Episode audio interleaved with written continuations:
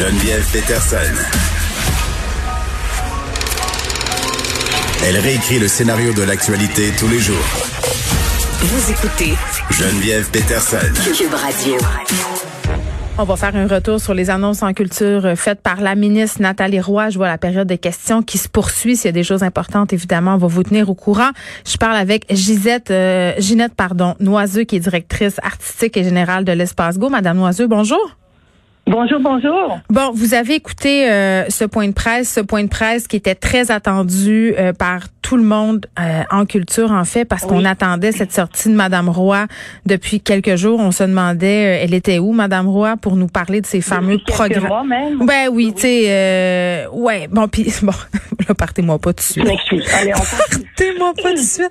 Non, mais c'est parce que, ok, on, partons de même. Au début du point de presse, Monsieur Legault a quand même tenu à réitérer son amour pour la culture, euh, tout l'argent qui avait été investi. Euh, il a parlé des fameux quatre cahiers de la CAQ en début de mandat. D'ailleurs, la CAQ qui était en mi-mandat hier euh, disait que la culture était au centre de ce parti politique-là. Trouvez-vous que c'est vrai? Non. Mais il faut... Alors, faut que je me défense un peu là suite à cette à, ces annonces ou mm. ces non-annonces. Je vais commencer par euh, partager euh, mon premier sentiment d'une énorme confusion entre les pourcentages, 50 millions sur quatre mois, ben non sur cinq, non, mais sur six, euh, de 75% de la billetterie selon ce qu'on a fait l'année dernière. C'est donc bien compliqué. Il y a personne, personne qui peut, qui peut se retrouver dans les annonces, qui peut dire, moi, je suis incapable de dire qu'est-ce que Go, euh, quel aide l'espace Go va recevoir. Pourtant, euh, je, suis très bonne en mathématiques, puis je connais très bien mes budgets, mais je, suis incapable de prédire euh, qu'est-ce qui va se passer. On a tout mis dans le même panier, les carottes, le bœuf, le, on fait un, gros stew bien impressionnant en nous parlant de sommes quand même majeures, hein, 400 mm-hmm. millions plus 50 millions. Ça paraît bien. Oui, le 400 millions, là, il était déjà dans le budget pré-COVID. Il était dans les, justement les promesses, les quatre grands axes, les quatre grandes promesses de la CAC. Ce n'est pas de l'argent neuf. Il était déjà prévu. Hmm. Alors, on, j'ai l'impression que constamment, on amène les gens, euh, on, on joue sur la perception et non pas sur la réalité. Au printemps dernier, on nous a dit combien la culture c'était important et euh, combien euh, la ministre de la Culture serait au rendez-vous euh, d'une situation vraiment tragique dans le secteur des arts et de la culture. Ben, on c'est arrivé et c'était urgent. Là. On a commencé à recevoir des aides au compte-gouttes en septembre, six mois plus tard. Et là, on va attendre quoi là, au printemps prochain? Pour pouvoir tenir le coup dans les prochains mois. Euh, oui, mais... Et, surtout, c'est incompréhensible. La, comptabilité de tout ça est incompréhensible. Ce dont on a besoin, ce dont les gens ont besoin, c'est pas de chiffres, de pourcentage, de, de, de, de, sommes d'argent, c'est d'une vision qui soit claire. Alors, le, tout le monde des arts, de la culture, ont euh, suivi à la lettre des recommandations de la santé publique. Alors, quand on dit je serais la première à être d'accord, ben là, c'est bien triste, ça me fait mal au cœur. Mais vous comprendrez que 250 personnes en même temps, ça se peut pas.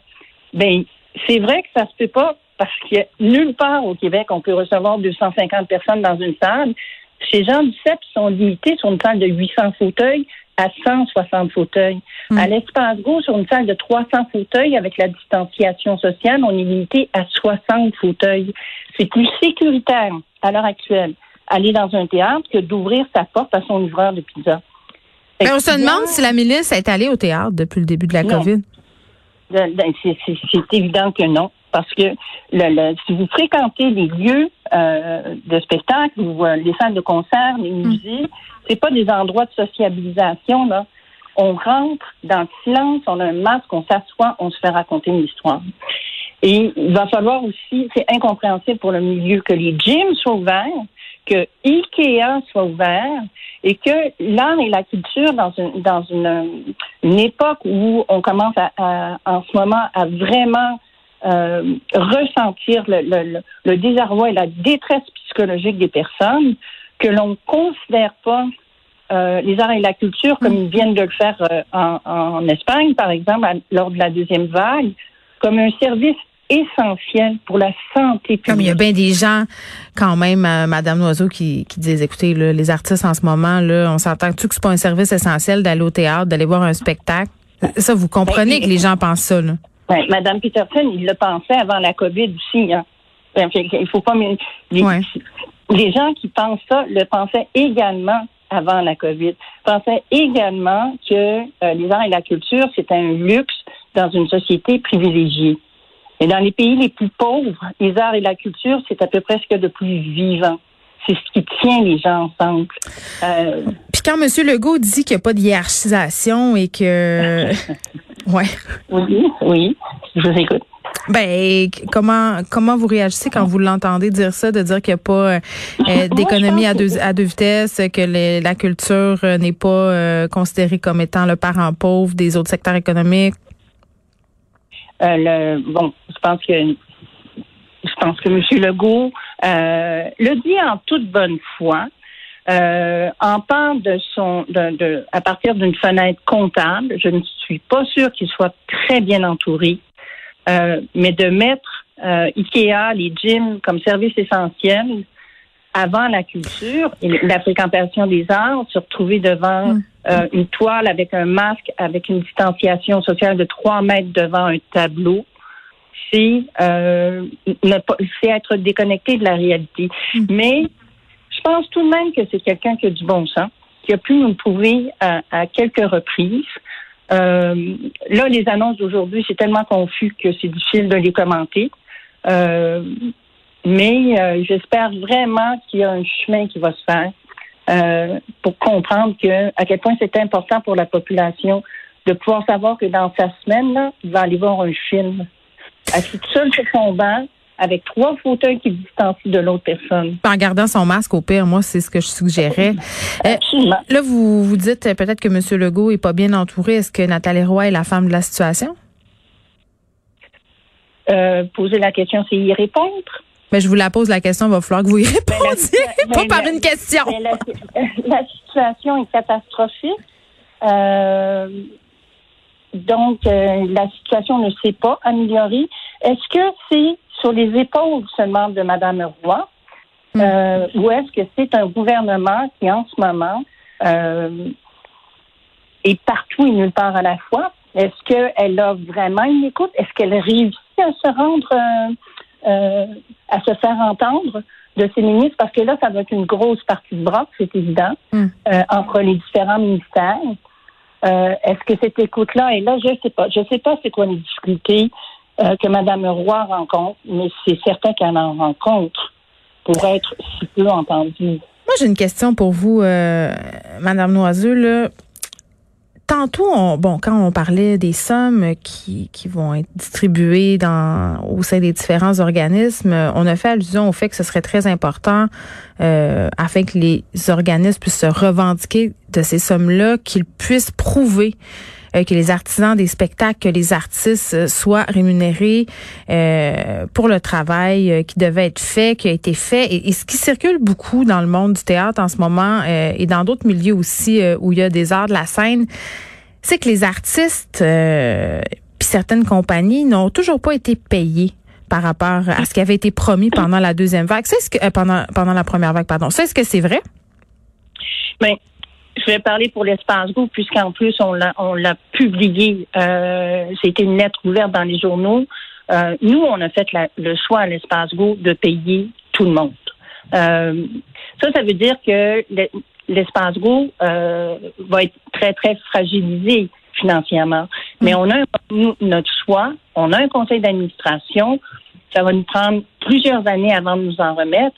On va s'endetter, mais on a des outils un artiste là, qui s'endette, qui n'est pas capable de payer son loyer, là, qui est obligé d'aller à la banque là, avec au- aucune perspective de revenu à l'horizon, euh, il n'y en a pas d'outils. Lui, il s'endette vraiment, vraiment. Maintenant, on a reçu tellement de messages confus euh, au printemps dernier nous disant payez les artistes, mais euh, faites pas de déficit. Ben là, tout est fermé, il n'y a plus de revenus, il n'y a plus de campagne de levée de fonds. Mais il y a beaucoup de théâtres qui sont en déficit en général tout le temps. Non, ça, c'est Ben. une fausse perception. Ça aussi, c'est une fausse perception. Euh, les institutions théâtrales au Québec sont euh, gérées de manière euh, impeccable. Euh, les, les- n'importe quel vérificateur, nos planchers sont tellement propres, nos livres sont tellement propres qu'ils peuvent manger à terre. Il y a, c'est une fausse perception de penser que euh, on est en déficit euh, de manière euh, endémique. Euh, en plus, on Donc ça des- va bien, ça va bien le milieu théâtral parce que ce qu'on entend nous, c'est qu'on n'a pas d'argent, que ça va mal, que c'est pas payant, que vous avez besoin de plus d'argent. Non, attention, on y arrive sur la peau des fesses en faisant des volants avec des salaires de misère, Mhm. mais euh, on n'est pas des gens qui s'endettons. Euh, on est très prévoyants. Je comprends. Mais et s'il y arrive une mauvaise saison, on va se relever la saison d'après.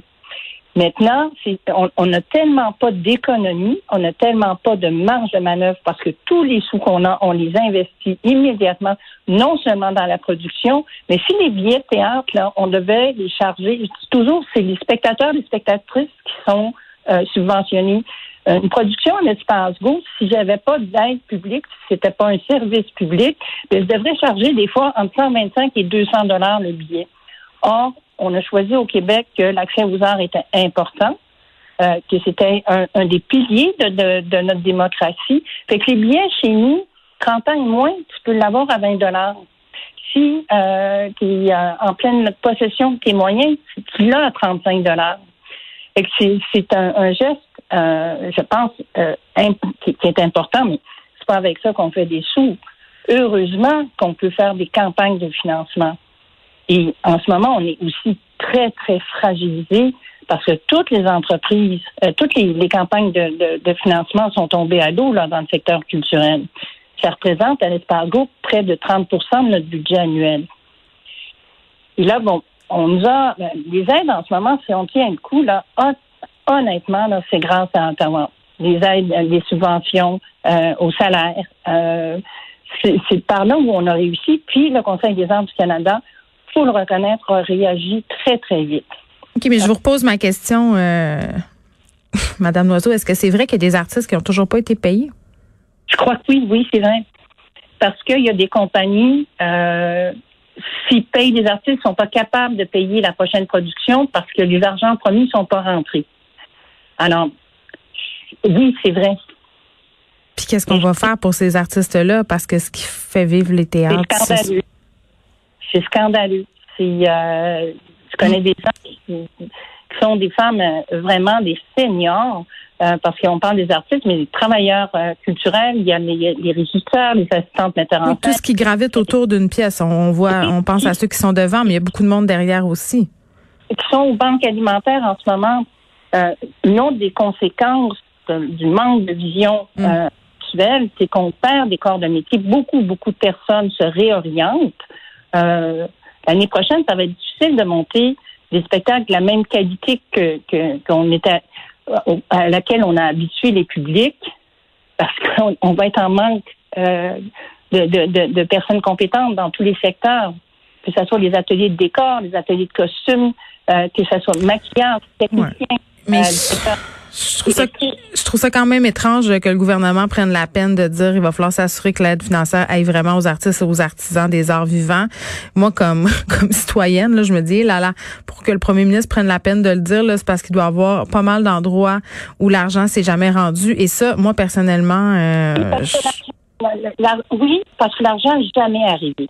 Alors, il faut aussi euh, mettre cette équation-là. Il y a certainement des compagnies qui étaient plus fragiles, mais l'argent est jamais arrivé. Euh, on n'a jamais eu d'argent pour euh, euh, payer les contrats qu'on a annulés. Et moi-même, comme créatrice, j'ai travaillé Oui. dans l'année passée où je n'ai pas été payé mon plein cachet. À partir du moment où ça a été fermé, alors que mon travail de conceptrice était terminé, je sais exactement de quoi il s'agit. Bon, en attendant, on va vous souhaiter bonne chance pour démêler tout ça. Ça ne me semble pas être très, très clair, euh, les nouvelles euh, directives de la ministre de la Culture, Nathalie Roy. Euh, là, vous lancez ce projet euh, Je suis une femme d'octobre pendant 28 jours euh, pour souligner, entre guillemets, le reconfinement culturel. C'est quoi ça? Je suis une femme d'octobre, souligne 50 ans de manifestations de femmes, de lutte de femmes à partir de, des années 70.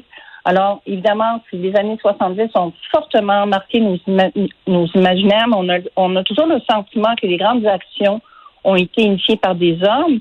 Alors, ce, ce projet, euh, entre autres choses, il faut aller sur le site d'Espace Go parce qu'il y a plusieurs volets, mais propose un déambulatoire sur le boulevard, boulevard Saint-Laurent où on va se raconter notre histoire collective. On se raconte notre histoire collective à partir des luttes menées par euh, les femmes, euh, que ce soit euh, contre les féminicides des communautés autochtones, pour nous raconter les luttes des femmes haïtiennes, l'immigration, nos luttes, nos alliances communes pour le futur de nos filles, de nos fils. mais ça fait 50 ans que les femmes se battent toujours pour la même chose, leur sécurité physique. Ça serait, ça c'est vraiment le grand dénominateur commun. En 70, on dénonçait la brutalité policière, on dénonçait la culture du viol et encore cet été. Oui, il y a encore des choses à dénoncer avec ce qu'on a connu cet été là, avec la mort euh, tragique de Joyce et Chacun, évidemment, on va déambuler à deux mètres de distance. Madame Noiseux, merci. Ginette Noiseux, qui est directrice artistique et générale de l'Espace Go. On revenait sur ces annonces faites précédemment par la ministre de la Culture, Nathalie Roy. Il n'y a rien de clair.